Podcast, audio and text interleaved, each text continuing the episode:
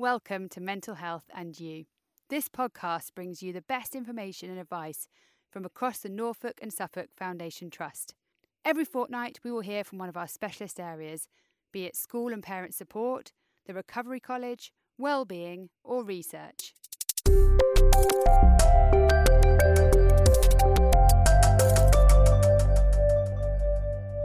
Welcome to the Psychology in Schools podcast. Today, I, Beth Mosley, consultant clinical psychologist, and here with Kelsey, who is another psychologist in the Psychology in Schools team. Hi, Kelsey. Hi. And we've got our guest here today, Kelly, who's a parent of two children aged 11 and 14. Hi, Kelly. Hello. And we're here today to talk about a really difficult topic um, the war in Ukraine. And how do we talk to our children about this heartbreaking, devastating event, which is affecting all of us in lots of different ways? So I'd like to start first of all with asking you a question, Kelly. What what's your experience so far as a parent of talking to your children about the war? Well, that's a really good question, actually. So um, we were talking quite openly about the potential invasion before it happened, but in a very like positive way, saying, "Oh, we don't think it will." But a bit of a bit of a bluff, and um, so our next door neighbor, um, Ivana, is from Ukraine. So we kind of had this direct link with it all from the start by talking to her. And even she was sort of saying in front of the kids, like joking, saying, Oh, I don't think it's going to happen. It'll de escalate.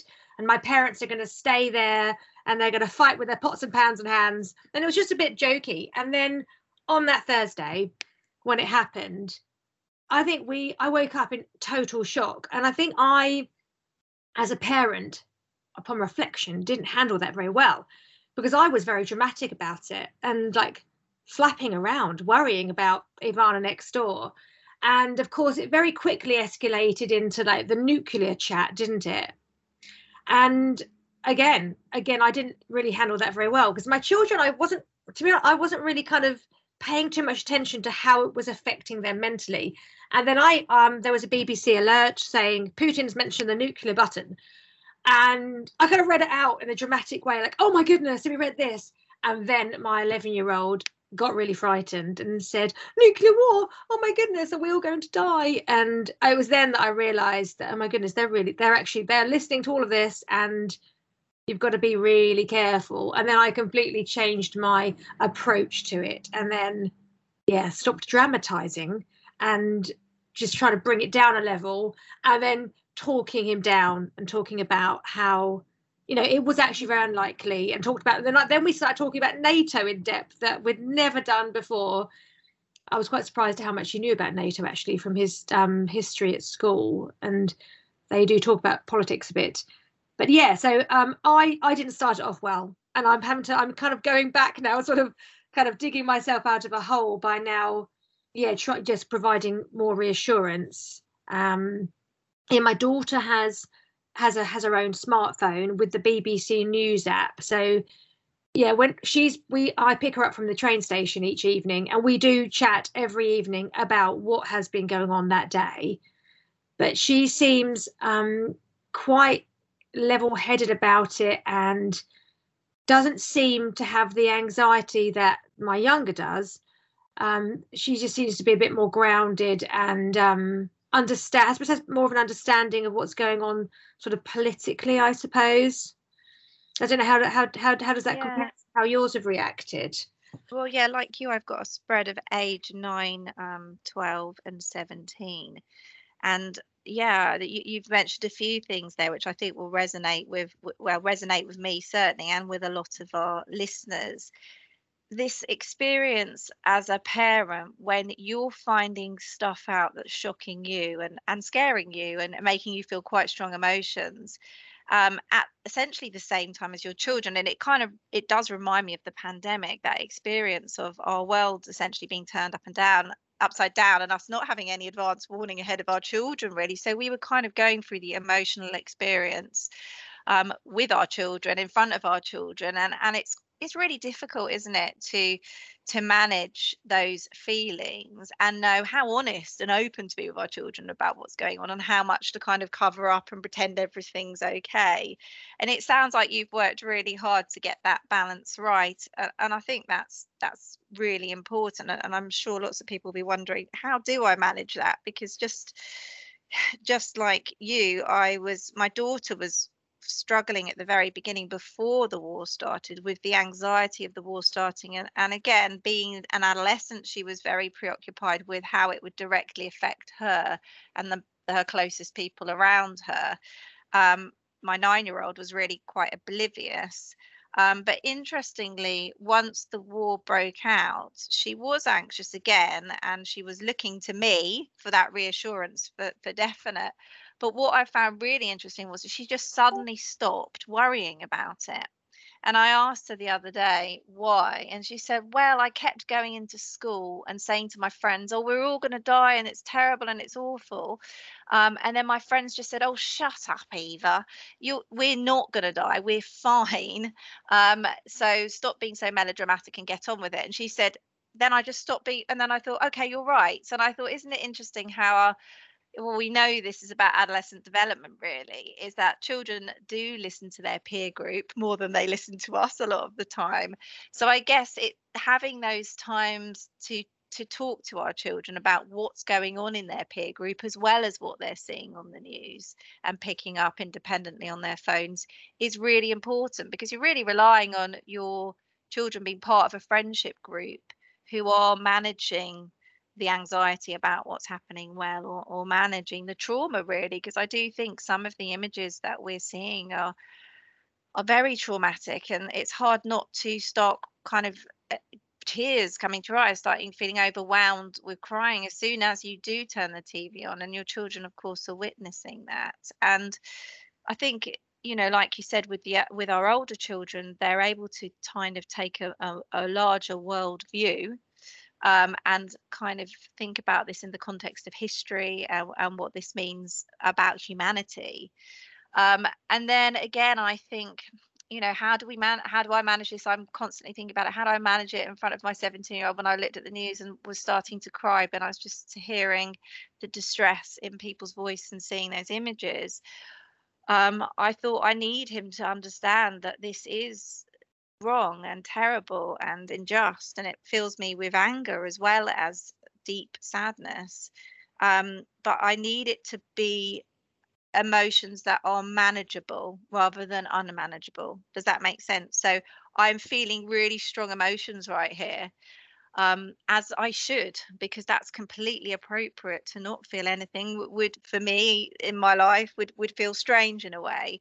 Um, but it's it's giving the message that despite feeling such strong emotions i'm not falling apart uh, you mm. know i'm and i and actually kind of adding a dialogue that makes sense so you're kind of if you're displaying those emotions of distress it's kind of adding that narrative of why you know I, you know i'm so deeply sad that this is happening to people you know and it's so unfair and it's so unjust and that makes me feel so angry and helpless that i can't do anything about it and I think what we're doing then as parents is we're kind of modeling to our mm-hmm. children, you know, the life is very difficult and unfair in some situations and that will make us feel very strong emotions and and and that can that makes sense um and it's that's okay and it's how we how we kind of deal with that that that that's the important thing does that kind of add up. Does that make sense? Yeah, it does. And one thing I have noticed actually, since it's happened, we um, well, two things have happened. First of all, my the on the the week after the invasion, my son sadly broke his ankle in football, so he's kind of been much more off his gadgets and with us as a family because he can't get anywhere in the house. But I, because we've been talking quite openly every day about what's been going on in Ukraine, I think um, as children, they've both become a bit more aware of how fortunate they are at the moment, at this point in time in their lives, that actually life's okay. And if I go back to two weeks before it all started, I don't know, there were little things going on at home, like bickering and arguments about things that really didn't matter. And I think it's making um them really reflect upon, you know, how yeah, how fortunate they are and how, like you say, helpless they are to help these children um, in Ukraine. I do think the, the both their schools have been doing some fantastic sort of fundraising and um, uh, activities and things to sort of raise money and resources for Ukraine. And I think doing something practical did help them both kind of manage their emotions as well. Mm. That's a really important point, isn't it? And that it's so lovely to hear that because I think so many schools in the community have really pulled together, haven't they? And and I guess what we know about those big feelings that we've all been talking about, you know, feelings like anxiety and and anger, actually they're telling us something really important and often what we know is really helpful as you've said there kelly is helping our children turn those things into actions those feelings into actions and doing those small things at school you know whether it's you know a bit of fundraising or wearing you know non-school uniform in, in aid of ukraine is really really helpful and, and it reminds us and our children that we can all do things um, to um, feel better um, and to remind ourselves i guess of um, you know the, the importance of staying connected and reminding ourselves of hopeful stories and um, you know the things that us as humans um, can do for each other when it's such a difficult time that we're going through yeah i agree Absolutely. i think this uh, it's quite interesting because I um I was I think I got very upset on the Saturday. Um so when it was like second or third day of the invasion, I went to visit our Ukrainian neighbor and I wasn't aware of where her parents lived, and they obviously living they were living in Kiev, and I um I, I I, was I kind of for the first time in my life I was talking directly to a person who was directly involved in a war, and I'd never really cons- never thought about that at all, and I came back home and I. I had a bit of a cry in front of the family, and I said that was the most harrowing conversation I've ever had with anyone in my life. These poor these poor people are like they've dragged their bed to like the nearest stable wall, the most stable wall in their house, and they've got all their belongings by the door ready to go. And it was just, I don't know, talking to someone whose family are there going through that was it made it just so real and it's so often when you watch things on the news it's always you're very far removed isn't it and i i'm you know i watch the news all the time but this is the first time i've felt really truly affected by a war that is happening. And i think that's been the same with everyone i'm talking to. It's um it's, it's, it feels very different this time. And and i just think that going back to the idea of how do we talk to children of different ages around this is probably something parents especially parents if you've got a mixture of ages in your your household because it's hard to not be part of conversations if you're a young un and you've got older children. Um, so how do you how do you manage that? You know talking to older children a bit more explicitly about it and they're going to be sharing the information they know about it. And we know teenage brains are basically wired to find out things for themselves. They don't like to be told stuff. So i guess that's where we can support them to make sure they're getting their information from from accurate sources and then we can provide that time to talk it through and just really practically what I've been trying to do is use later in the night when my youngest is in bed to have that time to talk it through or in a car journey with my daughter when I haven't got the other when the youngest in the car. So that you're kind of providing this sorting space um, you know, again, I've got to be in the right frame of mind. If I'm busy and rushing out the door or I'm really stressed, then I'm not going to be able to kind of have the helpful co- oh, conversation just be a space where those conversations can happen. And I guess with my younger child, what I've noticed is is that I've I've suppose what the way I've talked to him about it is much more simple and concrete and and if he was a bit younger i'd probably be going back to even more basic if you know something if someone takes something away that doesn't belong to them it, it's not okay. And that's you know what's happening in this in this situation. Um, but he's not being particularly openly interested at all. But what i have noticed is is his behavior's changed a bit and it's not been as good. You, you know he's been quite he's been more easily upset more easily irritable. And so as so what i'm essentially trying to do is not force him to talk about what's going on but instead just provide a bit more time with him in the evenings. I think a big challenge we have as parents is our children can be very happily independently on their screens. So they can just you know i've got three kids and sometimes i would think i'm in the house and I, on my own because they're all in their bedrooms just on their their you know whatever it is they're playing minecraft or my daughter's just doing her her phone with her friends and my son's doing my on his pc so and i think sometimes as a parent when you're stressed and you're struggling your availability tends to go down and that's just at the point when your children actually need you more.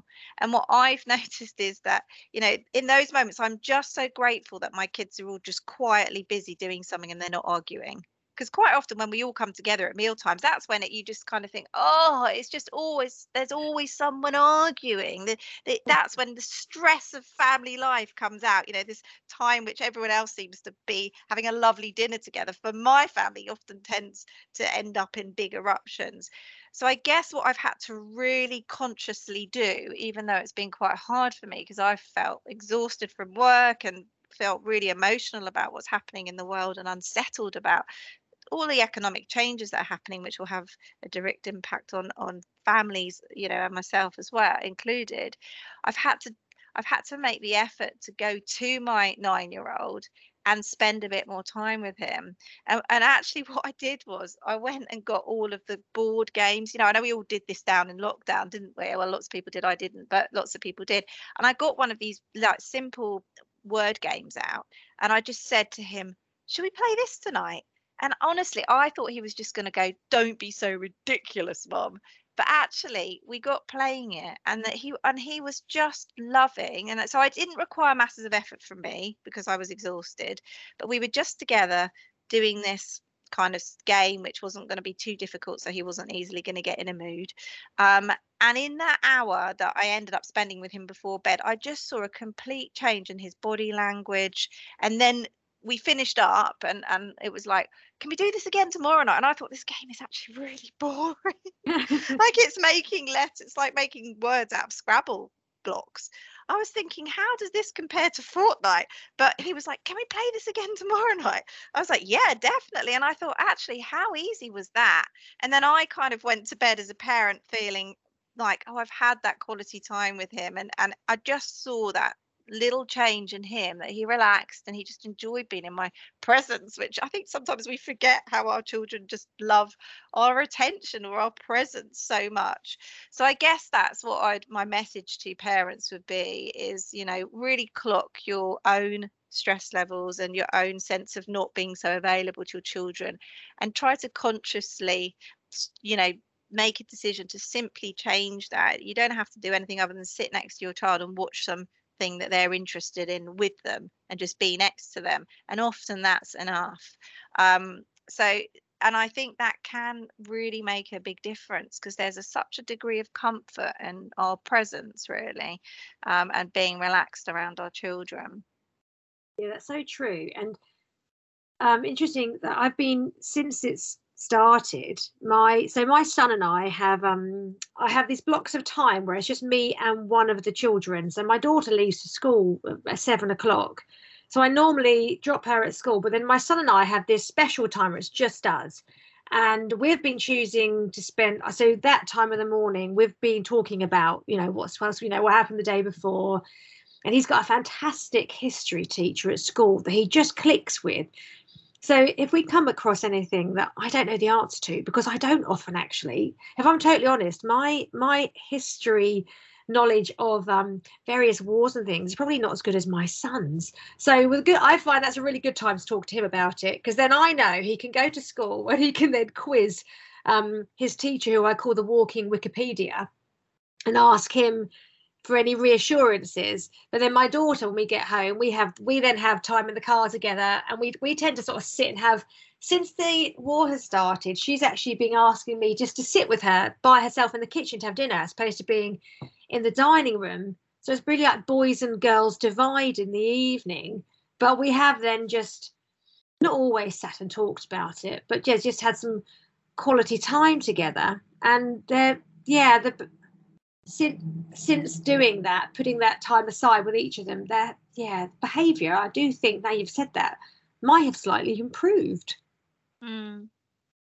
And I think that's really lovely, Kelly. And I think um, I was just reflecting on as you were talking the different things that you're doing there for your children and how important each of those things are. And just to reflect again when you sort of said you know when i don't have the answers myself because often you know we don't always have all of the answers do we? Especially with this ever changing situation that we're sort of all going through. And i think i'd really like the way you just sort of said you're just really honest with with your child and just saying i actually don't i don't know and let's go and find out. I think that's so important isn't it? And you know a message to all of our listeners um really is you know just to be honest and open to not lie and and to find out together or, or you know use a teacher or other people who who might have more of that understanding.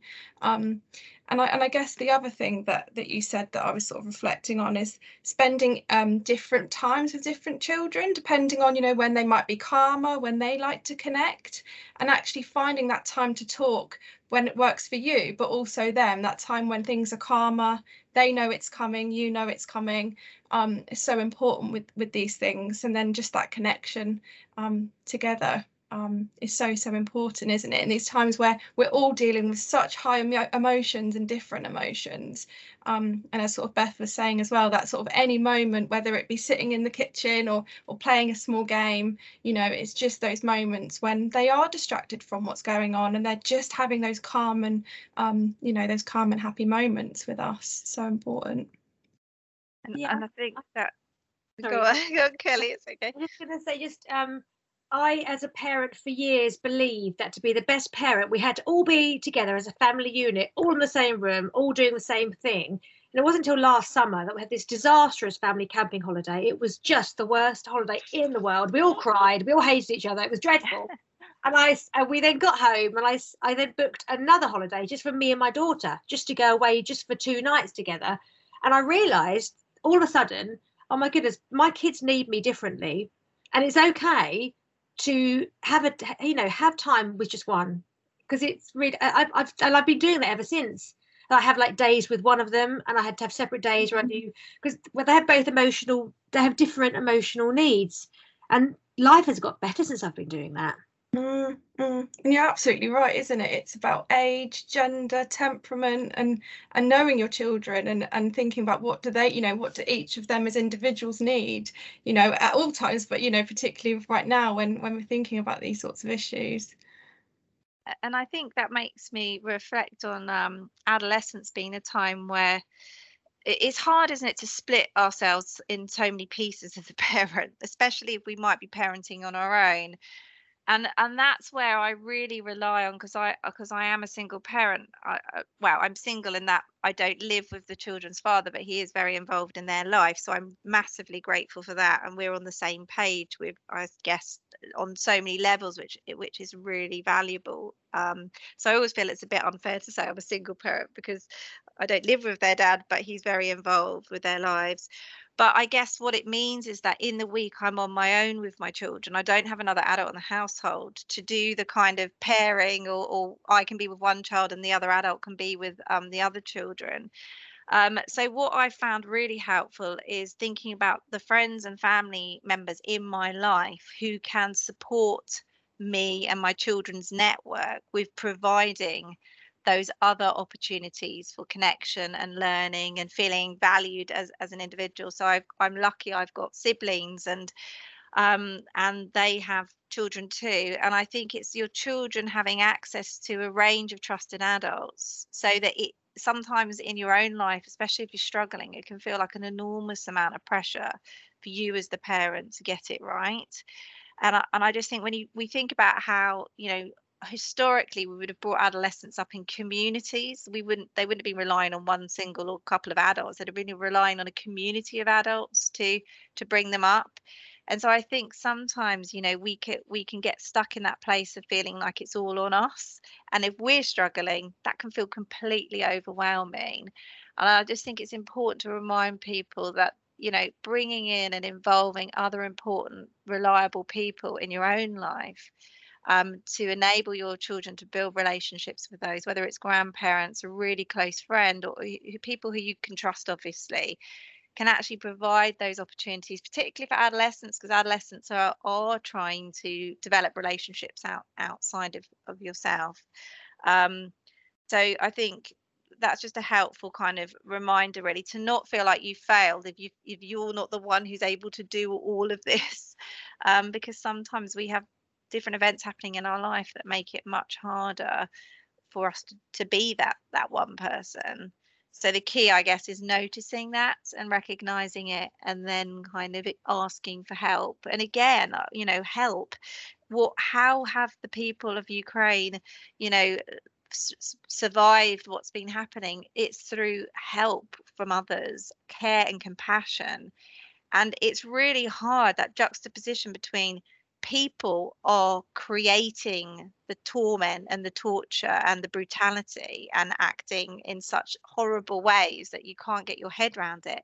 And other people are opening their homes they're they're sacrificing their lives they're they are doing things which are so brave and courageous um, and i think it's it's we often get fixed on the stories of the bad stuff that's happening certainly when we're looking at the news but it's really about ensuring that we give enough privilege to the stories of kindness and compassion and hope whether that's something that's happening in the Ukraine or in Poland right now, or if that's something that's happening within your own community because I think, especially if you have a young person who might be, be kind of predisposed towards low mood, it can, and even for us ourselves, it can give us a real sense of hopelessness about life. You know, about well, what is what is the point of everything if this is the way people are going to behave? And I think just those stories of hope um, and small acts can mean so much. Um, I just remember somebody saying somebody when they came over the border from Ukraine after queuing for hours, somebody gave them some chocolate and a warm drink and and received them warmly and with compassion. And that act in itself was just totally just a life changing moment for that person who was so desperate. So it's also important to remember that the it's small things. It doesn't have to be a massive grand gesture. It's those small acts of kindness, and that feels more doable, I think, for us and for our children as well. It's interesting what you just said there about um, talking to the children about you know the, the positive things that are coming out of it. And when you look at the news, the news very rarely focuses on positives. It's always the worst case scenario things going on, isn't it? And I think as humans, we're kind of drawn to that stuff, aren't we? We have this sick nature. We want to we want to read about the bad stuff, don't we? we kind of, you know, I don't obviously you guys are experts in, in why we do that, but you don't really pick up BBC at the BBC News app and read about all the lovely things that people are doing. And you've made me really think that's what I'm I need to be focusing more on that. That's a really, really good point. I th- you, you're completely right. I mean, this is a real challenge isn't it for all of us i imagine at the moment is a sort of a sense of addiction to listening into the mm. news. And, and as as human beings we are basically designed to survive. We're not designed to be happy. We're mm. designed to survive. Our, all of our biological system is up for survival so naturally, you know, when we know there's a potential threat and we there's something to be anxious about, we want to get the information so that we can make some decisions which will make it more likely that we'll survive. So it is a very natural way our brains work. We have a negativity bias in order to protect us. And we also know that if we're looking at our screens, our brains are programmed so we'll stare at things that make mm-hmm. us angry. You know, so feeling angry and upset, we're more likely to keep scrolling. Um, so if it's enraging, it's engaging essentially. And I guess that's why it's so important for us to to kind of recognize that's what's happening and I, and keep things in perspective because of course we could all be affected by this war if Putin makes a catastrophic decision around a nuclear um, kind of attempt you know. Of course we are genuinely probably all in the most jeopardy we've been in I would say and in my lifetime as you know as a nation because i've been living in relative safety certainly compared to many other countries in the world who've been dealing with war throughout the, the last few decades and, and it hasn't been such so on our agenda as this war war has. Um, so I guess we have to keep it in perspective and ensure that we don't become so consumed and addicted to tracking what's happening that it actually becomes really unhelpful for us. And in fact, instead of helping us survive, which is what we're programmed to pay attention to these things to do, what it actually means is we're we're we're moving into kind of not engaging with our life as fully. When we're actually not thriving we're not able to be as helpful to our family and to ourselves. We're not able to look after ourselves. So there is something about employing that self discipline to give ourselves a, a, you know a little bit of time with the news maybe and then turn it off, knowing our brains are programmed to just keep wanting to watch. And actually, my daughter started turning the, she comes in the kitchen, and sometimes I'm feeling like doing the washing up. I'll put the news on, which I would never normally do, uh, but I certainly did it during COVID. I'll put the news on to see what's happening. Um, and then my daughter just comes in the kitchen, turns it off. And, and actually, I kind of feel a bit grateful to her because I can feel that need in me, but that need in me isn't necessarily helping me kind of look after myself and ultimately if i'm stopping doing the other activities that mean i keep my well-being good if i'm not taking the dog for a walk or i'm you know i'm not connecting with my children because i'm so preoccupied with with what's going on um, or not having a conversation with my friend or or someone else then i'm actually kind of this is really affecting me and it's not helping me survive it's actually doing the opposite thing. Does that kind of make sense? Yeah i was getting into the habit of I'm still quite bad at this actually. I was saying this probably, I started recording. I have been waking up every morning throughout the whole last three weeks, and my alarm goes off, which is on my phone. And then I'm immediately looking at any updates on BBC News. I'm starting my day like that. And then um, I've always been a bit of a happy radio station person. So I've always needed a bit of Chris Evans in my life in the morning. Mm-hmm. So in my mm-hmm. seven to seven thirty car journey, I've always got Chris Evans on, but I've been having BBC like World Service instead.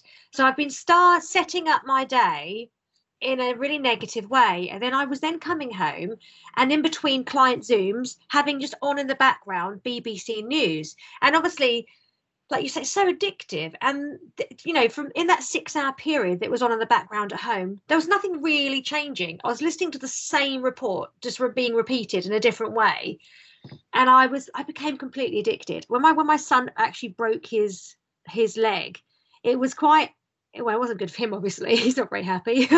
but um it almost like broke that broke the chain of me being so hooked on watching the news because I could I didn't want to have him watching the news all day.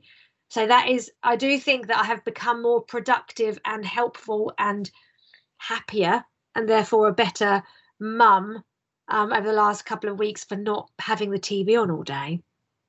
And I guess we, you know, I'm thinking of the people, you know, anyone who's experiencing their life as being torn apart and the trauma of that right now, thinking, imagining what would it feel like to listen to us right now? Because it, we're in such a we're, we're so blessed aren't we and and we can turn the TV off and do something and not be completely preoccupied by it. And I guess if if we're feeling masses of guilt about that, which I am feeling so grateful for the privileges I have in my life and the freedom I have and the fear I don't have to live with. I that like you said earlier, like just a realization of that gratitude, you know. And at the same time with that gratitude, I'm also feeling guilt around how privileged I am and and you know that I'm so grateful I am not in that position in my life. But I guess what I I learned on the one a couple of weekends ago was I'm not going to use this guilt energy and this this energy of kind of just being obsessed with watching the news for a long time and trying to take in as much information. I'm going to try and use this energy to do something helpful for other people and I'm really lucky because in my job I can do that. So I I thought, right, I'm I'm going to write an article about, you know, that weekend. I thought I'm going to write an article about how to talk to your children about the Ukraine war, and I'm going to think about what our team can do. Record a podcast, run a parent workshop and i'm now going to think about what is our serv- what are our services doing to support refugees that come into this country? So luckily in my job i can turn all of that energy into something that is more helpful and then immediately it helps me feel like i'm turning my feelings into sort of some kind of helpful actions. Um, and i guess everybody can do that in one way or another if they're having that same struggle because then immediately that act of feeling like you're making a valuable contribution um, makes you feel better. It's just, it's kind of, as soon as I thought I'm going to write this article, I had a sense of massive relief because I'm doing something. I don't feel so helpless. I don't feel so out of control. Um, so I don't know if for both both you and Kelsey have have had a similar experience of turning your your those sorts of feelings into something helpful. Yeah, I think on on World Women's Day, because I'm hugely like into women's physiology and health with my job. I um it sounds so so such a simple thing, but I I um I used the link that well the World Women's Day main site had, which was for um sort of helping the the ladies and the the girls in Ukraine sort of for, in future years. I sort of posted that, and it was um tiny tiny tiny thing, but it did lift me a bit and it made me feel less, like you say, feel so guilty. We're so, so fortunate. And um, I've had to keep giving myself like reality checks. And when I've been getting really sort of um sort of down about Ukraine, I've had, had to keep telling myself, but Kelly, you're, you know, you know, you're not the one who's going through this. Mm. Yeah. Turn it, do you got to do something positive with it. I still keep thinking I need to do. I keep thinking about um, doing um, a sporting event because I'm a I work in sport. So I'm thinking, what can I do that's productive, that's going to help people? I need to have a grand plan for this. Um, because this is going to be an on you know ongoing crisis mm-hmm. need because at the moment there's so much isn't there right now that's kind of going their way this needs to needs to be some like long standing sustainable actions to support them over the coming coming years Absolutely, and and I think you know, based on what you guys are saying, I can completely relate relate to that. I think for a long time I felt really, yeah, I think guilt was my biggest emotion actually, just feeling you know that I, am so so lucky lucky and privileged. Um, and actually my, my dad in the local community has been doing a, a lot of fundraising um, and actually that's what helped me really that I you know it, I, I could get involved with that but also it just restored my faith in humanity and those small acts of kindness that we've been reflecting on and and also just seeing um, photos of what schools are doing and, and local children. I, I saw this morning that lots of children have just been writing letters of hope and love and kindness to to other children in Ukraine and and that really was heartwarming and I, and I think you know thinking about what we can do but also you know supporting our children with those big feelings and helping them to turn those into helpful actions you know. Small things you know that they can do to help feeling like they're making a difference um i think is is so important isn't it? Because we know that helps us so it's going to help our children as well. Yeah, absolutely. Our, our children have asked, well, my husband and I did speak about it a few weeks ago, sort of tentatively, about, um, you know, um, sort of having, you know, ha- hosting a refugee family here. Um, so we've probably got a little, we've probably got enough room. And the children, uh, we didn't say anything to the children, and they both independently said, "Could we host a refugee family?" And we said, oh, "We have actually been thinking about that." So, um, do you know what? It's, I, I, I don't know. It's been it's really made my husband and I reflect about our family and what we've got and our family values, thinking about bringing in another family. It just feels the right thing to do. So luckily, our neighbour over the way, she her parents have got out of Ukraine, and they're they're just waiting for the green light to come and live um, live next door. And I'm really looking forward to meeting them. But um, it's going to be really it's going to be really nice for the chil- uh, my children to meet them and to i don't know it's just i just it's going to be a great moment for them to see that the, some hope some positivity mm. these people have, you know they've they've you know they've um they're, they're safe and they're they're with family and it was you know it was, it was worked out well for them but um mm-hmm. yeah the space though. Hmm. And, and I guess those stories are so important as well, aren't they? You know, like we've been talking about, we're drawn to those, you know, those really awful things that are happening right now.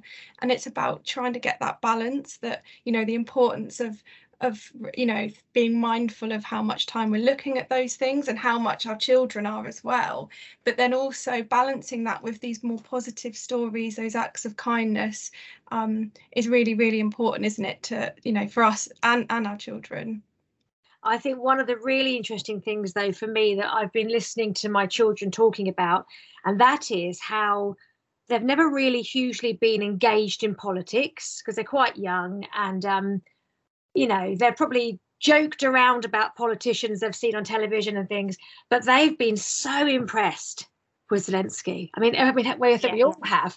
And it's really all in love with him. he's amazing. And it's been really interesting hearing them compare him as a man, as a role model. I'm not going to go into politics now, but compare him to some of the people we've got in our country, um, high in politics, and yeah, they're kind of there without us getting involved in that discussion has made them really think about you know what kind of people should be should be ruling the world so i had a had a chat with the kids last weekend and i because i was listening, listening to them talking about it. And i said in all in all kind of um, roles in life there's like there's there's like red tape and there's bureaucracy and there's levels and standards you have to attain to be these senior roles. But in um in politics that kind of kind of goes the wayside a bit doesn't it? And too much it's often about you know it's about the wrong things. And i think they've really engaged with this with this guy and just thought wow this is um we could all do with someone like him absolutely i think he's an inspiration and you know if anyone's interested in leadership i mean he you couldn't he is the walking, living, breathing representation of a good leader, isn't he? And I think there are opportunities here for our children to learn so much, you know, about the realities of life, but also about what it takes, you know, to to look after others, to fight for injustice, to, you know, be a good leader. Um, and so hopefully there will be stories which will be inspiring and will, will lead our young people to being more balanced in, in their views and, and also be less focused on their immediate kind of world and, and for our older children have a, a broader worldview. Although I do have to work hard to not say to my daughter when she's complaining about some completely normal teenage problem like me dropping her in one place rather than another so she has to walk for five minutes i have to bite my lip to say there are children who walk for miles with no food and no water. How can you be so selfish? I've had to work so hard to not use some of these stories to to kind of you know shame my child for being a typical adolescent. Um, and, and i guess it's a hard it's easy to fall into that trap isn't it?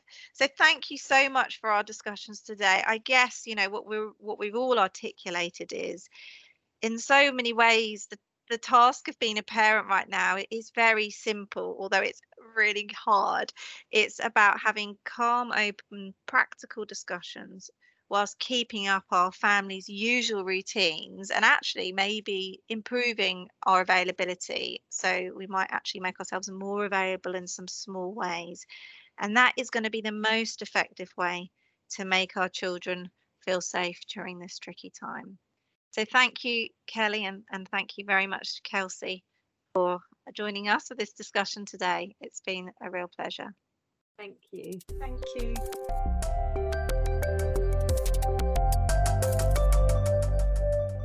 Thanks for listening. Please do subscribe. It's free and means the podcast will automatically download every fortnight. Do rate and review our podcast and follow our social media accounts. They're all in the show notes. And more than anything, look after yourself.